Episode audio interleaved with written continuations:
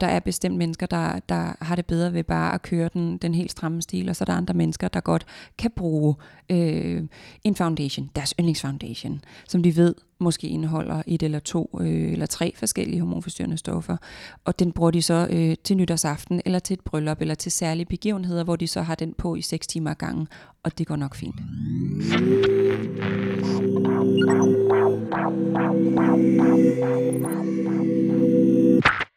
Du lytter til en podcast af Lea Formidler. Hej og velkommen til en ny episode i Trygge Maver podcasten, der i dag handler om brug af makeup, hudpleje og andre skønhedsprodukter, når man er gravid. Jeg hedder Anna Grønnerup og er en del af Lea Formidler, der laver den her podcast. Udover mig selv, så har jeg i dag i den her episode øh, besøg af en anden dygtig læge, der ved meget mere om hudpleje og skønhedsprodukter, end jeg selv gør. Og øh, hende var jeg for et øh, par måneder siden ude og interviewe på hendes arbejde på Bispebjerg Hospital. Ja, mit navn er Cecilie Johansen. Jeg er læge og phd studerende her på hudafdelingen på Bispebjerg Hospital.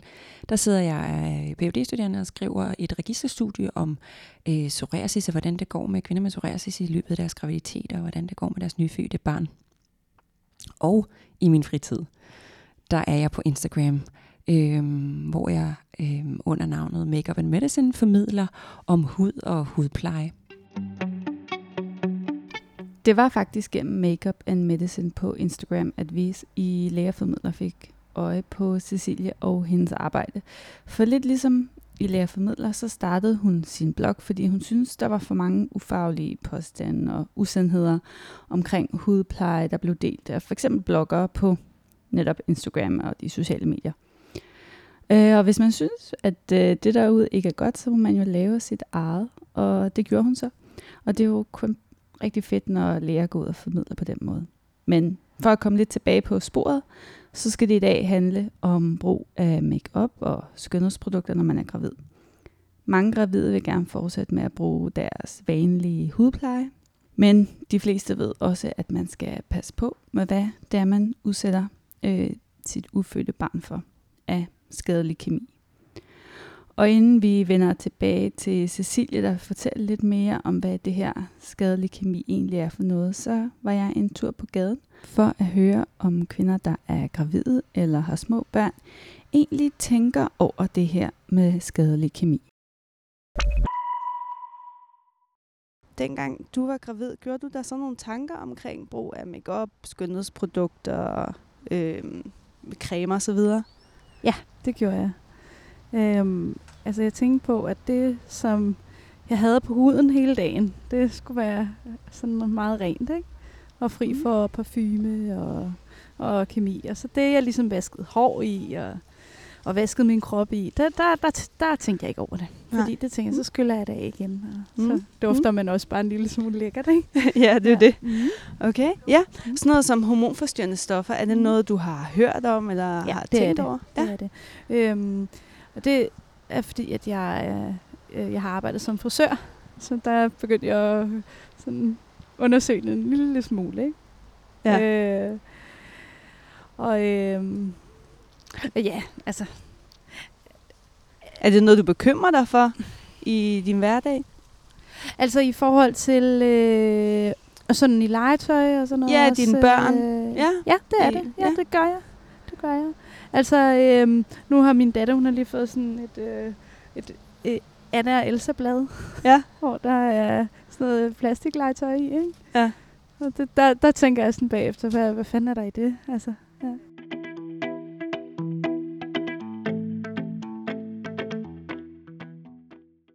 Jeg tror, de fleste af os har prøvet at stå med noget meget farverigt øh, hårshampoo eller slik eller børnelegetøj og bare tænkt, ja, hvad er der egentlig i det her? Og vi kommer senere i podcasten tilbage til det her med, hvordan vi egentlig finder ud af, hvad der er i de produkter, vi bruger. Men først synes jeg, at vi skal tale om hormonforstyrrende stoffer. For det er nogle stoffer, som især er relevant for gravide at undgå. Et hormonforstyrrende stof er et udfrakommende stof, som er i stand til at ændre øh, funktioner i vores ekstremt tunet øh, hormonsystem i kroppen. De kan gå ind af efterligne eller blokere receptorer, der sidder på overfladen af vores celler eller cellekernen, og kan gå ind og forstyrre de signaler eller de opgaver, som et givet hormon ellers øh, skulle have udført. Og det øh, kan være problematisk for øh, særligt den gravide kvinde, fordi et af det påvirker øh, os øh, voksne individer, men når man er gravid, så kan det også påvirke det barn, vi bærer. Øhm, og der er et særligt vindue i graviditeten, der hvor organerne dannes, som øh, er særligt, øh, hvor barnet er særligt sårbar over for de her hormonforstyrrende stoffer. Og fordi at vi på nuværende tidspunkt ved så vi ved mere, end vi selvfølgelig gjorde for øh, 20 år siden og 10 år siden. Men, men det er så Øh, øh, øhm, det er så følsomt. Øh, det er så følsom en periode i graviditeten og ens liv, øh, og vi ved så relativt lidt. Så derfor tror jeg, det er vigtigt, at man har respekt for det. Øh, og ved, at man udsætter sig selv og sit, øh, sit kommende barn for en potentiel risiko. Øhm, og så er der det helt avancerede scenarie, at der er også det begreb, der hedder epigenetik, altså at man, at man fra mor til barn, at der kan ske nogle ændringer i vores DNA, øh, som de her hormonforstyrrende stoffer måske også kan gå ind og påvirke. Så det er enormt komplekst. Øh, der er desværre ikke en, en simpel forklaring på det. Det er komplekst, øh, men det er noget, der kan gå ind og påvirke vores krop, og der er øh, Øh, stigende øh, mængder af forskning, der peger i den retning. Blandt andet WHO's rapport, der hedder State of the Science, om hormonforstyrrende stoffer, og senest har EU øh, fået udført en rapport, der også opsummerer, hvilke konsekvenser har det, både helbredsmæssige, men også for miljøet og den klode, vi bor på, og hvilke sundhedsmæssige omkostninger har det i kroner og øre. Vi bliver eksponeret ved alt, vi møder i vores øh, hverdag. Øh, den luft, vi indånder, og det, vi har kontakt med, på vores hud, og ikke kun smør på vores hud, men kontakt med ved, øh, gennem vores hud, og det vi indtager i form af, af føde, af fødevarer. Så det, det er hele vejen rundt, og det er ikke til at undgå. Der hvor vi er, øh, har en mulighed for at ændre noget, det er ved, hvad vi øh, spiser og hvad vi smører på os. Vi kan ikke ændre på, at gulvene de fleste steder er, øh, er med øh, med indholdsstoffer, der frigiver for eksempel plastblødgør, som det her gulv, vi formentlig sidder på nu, det her flotte laminat. Øhm, eller malingen på væggene, der langsomt afgiver stoffer, eller flammehæmmerne i alle vores møbler, som er vedtaget ved lov, der skal være, sådan så at møblerne, vi har i vores hjem, ikke så lidt antænder. Øh, men man har så løbende fundet ud af, at nogle af de her øh, stoffer kan være hormonforstyrrende.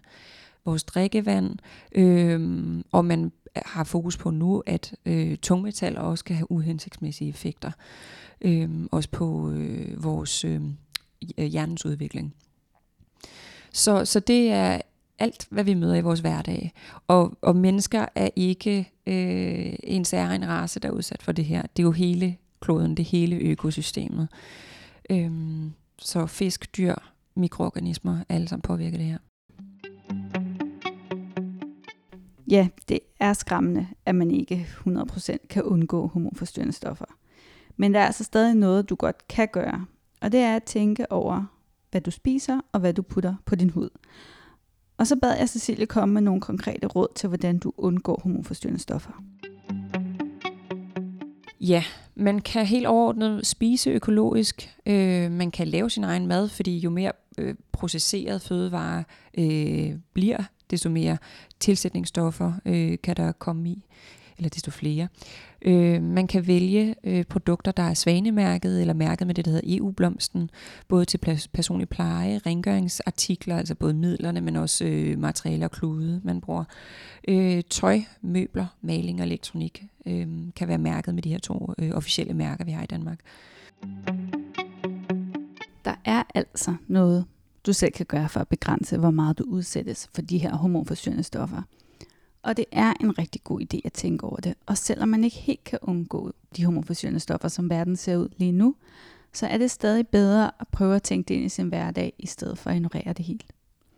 Cecilia har faktisk skrevet en del om det her på sin blog. Det er godt nok på engelsk, men vi linker til det på vores hjemmeside, hvis du vil læse mere om, hvordan man undgår hormonforstyrrende stoffer så spurgte jeg også Cecilie, hvad man ellers skal tænke over som gravid i forhold til det her med kosmetik og hudpleje.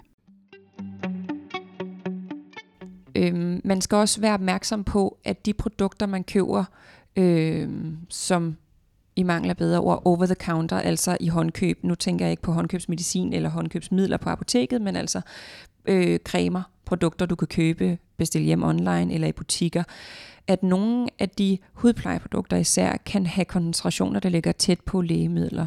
For eksempel er der en creme, øhm, som indeholder acelylensyre, som du kan købe. Det er fra et kosmetisk mærke, som du kan købe i en koncentration på 10%, og det ligger tæt op af et lægemiddel, som har koncentrationen på 15%. Øhm, og, og fordi at procenterne for, hvad der er lægemiddel og hvad der ikke er lægemiddel, skiller lige der omkring, jamen så er øh, Øh, hudplejemærkerne ikke i samme grad overhovedet forpligtet til at skulle oplyse om bivirkninger, eller hvordan er det her i forhold til graviditet og amning. Nogle mærker vælger frivilligt at sige, det her produkt skal du ikke bruge, eller tal med din læge. Det er, sådan lidt, det er lidt en floskel efterhånden, at man hører alle sige, at det er en jungle, men det er det sgu også lidt. Fordi når, når forskerne ligesom sidder og, og, og og anskue, at de, at de formentlig kun har, har fat i toppen af isbjerget, så synes jeg også, det er rimeligt at, at anerkende for os forbrugere, at, at det kan være enormt uigennemskueligt. Hvad skal man bruge, og hvad skal man ikke bruge? Øhm, og af den årsag synes jeg, at det kan være relevant ud over de omtalte miljømærker, jeg har nævnt, så man kan benytte sig af, øh, af apps på sin smartphone, hvor man kan bruge øh, en app som for eksempel Kemiluppen, Tænk Kemi. Øh, man kan downloade, hvor man scanner sine hudpleje- eller makeup-produkter øh, ved, ved stregkoden, eller man kan også taste ord ind og søge på specifikke mærker. Og så har de en, en, en mærkningsordning A, B eller C, alt efter hvilke øh, produkt eller ingredienser, øh, som som produkterne indeholder. Og jeg synes, det er meget fint, fordi der kan man også gå ind på ingrediensniveau, hvor de så fremhæver, det er de og de ingredienser, der har for eksempel øh, miljøbelastende effekter, eller er mistænkt for at være hormonforstyrrende eller allergifremkaldende. Så har vi også appen øh, Check Kemien, det er, den er målrettet til elektronik, hvor man kan tjekke sin, også ved stregkode, man kan undersøge sine produkter for øh, altså elektroniske produkter, legetøj, møbler og tøj.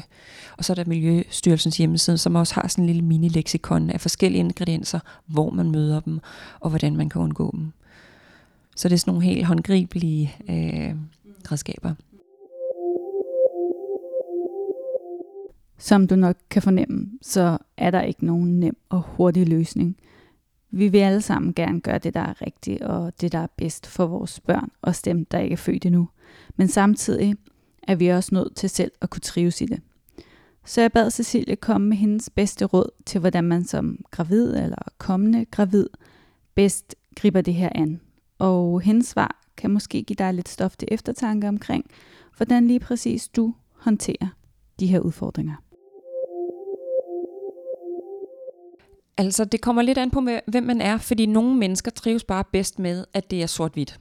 Altså, budskabet om, øh, når du er gravid, skal du holde dig for alt, hvad der hedder personlig pleje og makeup. Øhm, andre mennesker kan godt trives i at vide, okay, der er, øhm, der er ting, som af, af WHO er defineret som hormonforstyrrende stoffer. Øhm, og det skal man prøve at minimere øh, eksponering, altså at man udsætter sig selv for de stoffer. Øhm, så så det, det, det er et temperamentsspørgsmål, vil jeg mene. Øhm, og der er bestemt mennesker, der, der har det bedre ved bare at køre den, den helt stramme stil, og så er der andre mennesker, der godt kan bruge øh, en foundation, deres yndlingsfoundation, som de ved måske indeholder et eller to øh, eller tre forskellige hormonforstyrrende stoffer. Og den bruger de så øh, til nytårsaften, eller til et bryllup, eller til særlige begivenheder, hvor de så har den på i 6 timer gangen, og det går nok fint. Øh, men vi er jo også udfordret på, at vores... Øh, det er jo både en fordel og en ulempe, at vores øh, sundhedsstyrelse sammen med Miljøministeriet har nogle retningslinjer for, eller nogle anbefalinger for gravide, der hedder, at man skal bruge så lidt som muligt. Deres, for at citere dem, så anbefaler Sundhedsstyrelsen, citat, den gravide anbefales at bruge så lidt kosmetik, creme og parfume som muligt, samt at undlade at farve hår, bruge produkter på spraydåse samt at male. Øhm, og så har Miljø, Føde, øh, Miljø- og Fødevarestyrelsen øh, et, øh, hvad hedder det, et indlæg, der hedder Gravid Kend Kemien, inde på deres hjemmeside, hvor, at, hvor de går lidt mere i dybden med det her. Så vores sundhedsstyrelse her i Danmark har den der... Øh, ja, den, den er ikke sort-hvid, men, men at bruge så lidt som muligt kan være skidesvært, når man er vant til at smøre sig øh, og bruge makeup til daglig.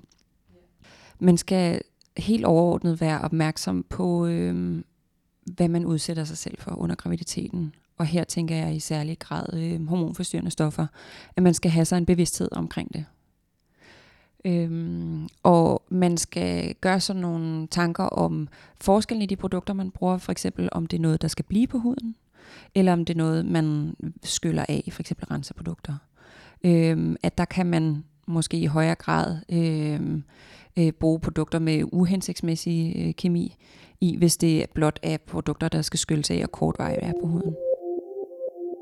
De skal vide, at det fornemmeste, de kan gøre for sig selv og deres barn, det, det er opmærksomheden. Og, øh, og så gøre op med sig selv, øh, hvordan de trives bedst med øh, at være gravid og øh, leve den verden, vi lever i. Øhm, det kan være, at man har det fint med at øh, kunne bruge, have nogle gå sådan guilty pleasures, og kunne bruge noget makeup eller øh, øh, cremeprodukter en sjældent gang imellem, fordi at, at der er en særlig lejlighed, eller at man trives bedst med at bare holde det til det mest simple, en dagcreme, en rens, en svanemærket solcreme, og that's it.